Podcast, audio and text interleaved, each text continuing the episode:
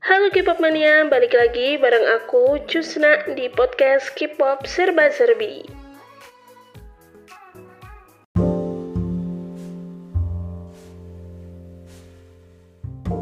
Halo K-pop mania, balik lagi bareng aku Husna di podcast K-pop Serba Serbi. Pada episode kali ini aku ingin membahas mengenai kenapa CLC tidak begitu sukses.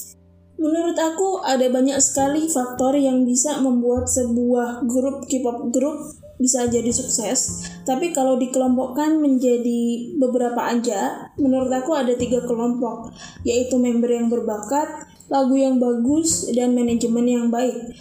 Menurutku pribadi, CLC itu udah punya dua di antaranya, yaitu member yang berbakat dan lagu-lagu yang bagus. Buat kalian yang nggak tahu siapa itu CLC, CLC adalah girl group yang didebutkan oleh Cube Entertainment pada tahun 2015. Girl group ini terdiri dari tujuh anggota, yaitu Elki, Sorn, Seungyeon, Seunghi, Yeon, Enbin, dan Eugene yang sekarang ikut di Kepler. Selain memiliki member yang berbakat, menurut aku CLC juga memiliki lagu-lagu yang bagus. Aku pribadi menyukai lagu-lagunya CLC baik itu ketika mereka masih cute konsep maupun udah badass, mungkin kecuali satu atau dua lagu. But overall, aku cukup menyukai lagu-lagu mereka. Faktor terbesar kenapa CLC kurang sukses di pasaran itu menurut aku karena agensinya yaitu Cube Entertainment.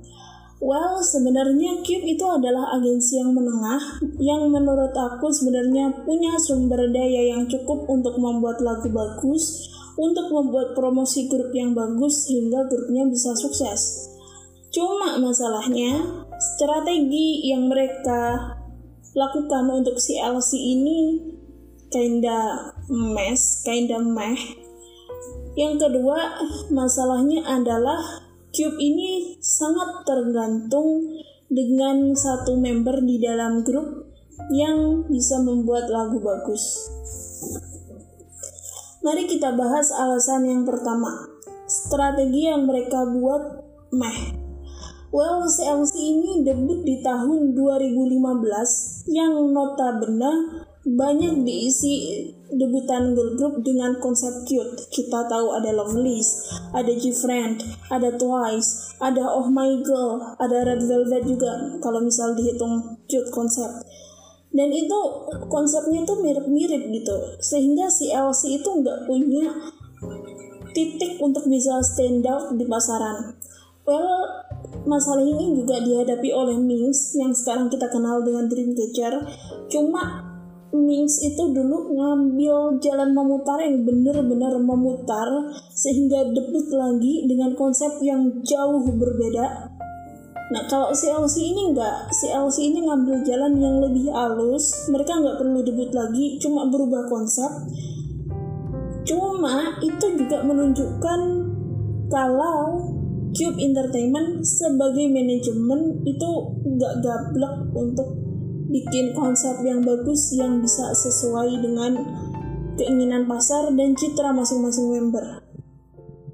Well, bagi diriku, menurutku pribadi, konsep cute itu cuma cocok untuk Eugene. Sementara member-member CLC yang lainnya itu lebih cocok untuk konsep girl crush, konsep yang lebih dewasa, konsep yang lebih badass.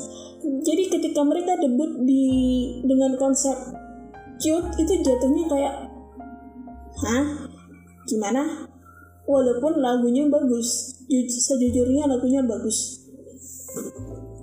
Selain strateginya yang meh menurut aku alasan kenapa si LC gak terlalu sukses itu adalah karena mereka tidak memiliki satu anggota yang memiliki skill producing yang menonjol yang bagus sehingga bisa dianggap oleh Cube untuk lagu-lagunya kemudian ditampilkan di pasaran.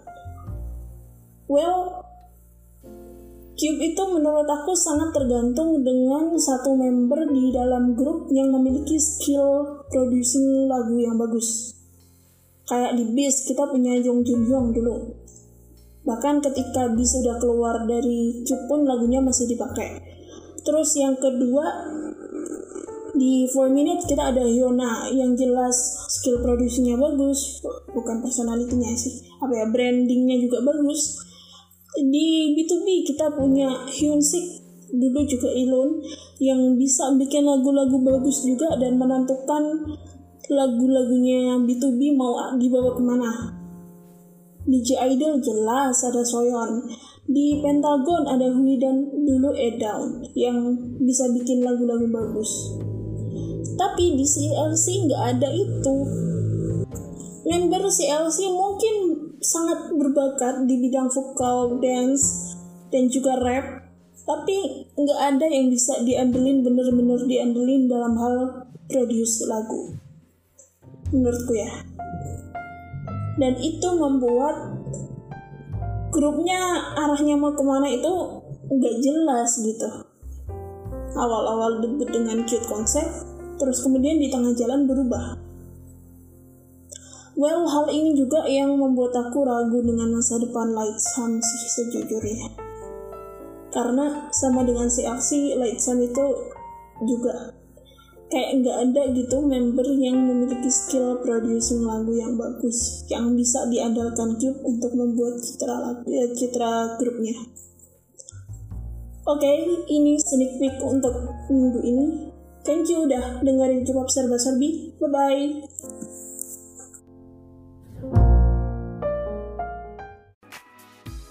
Eits, tunggu dulu. Sebelum masuk ke inti kali ini, aku ingin memperkenalkan aplikasi Anchor.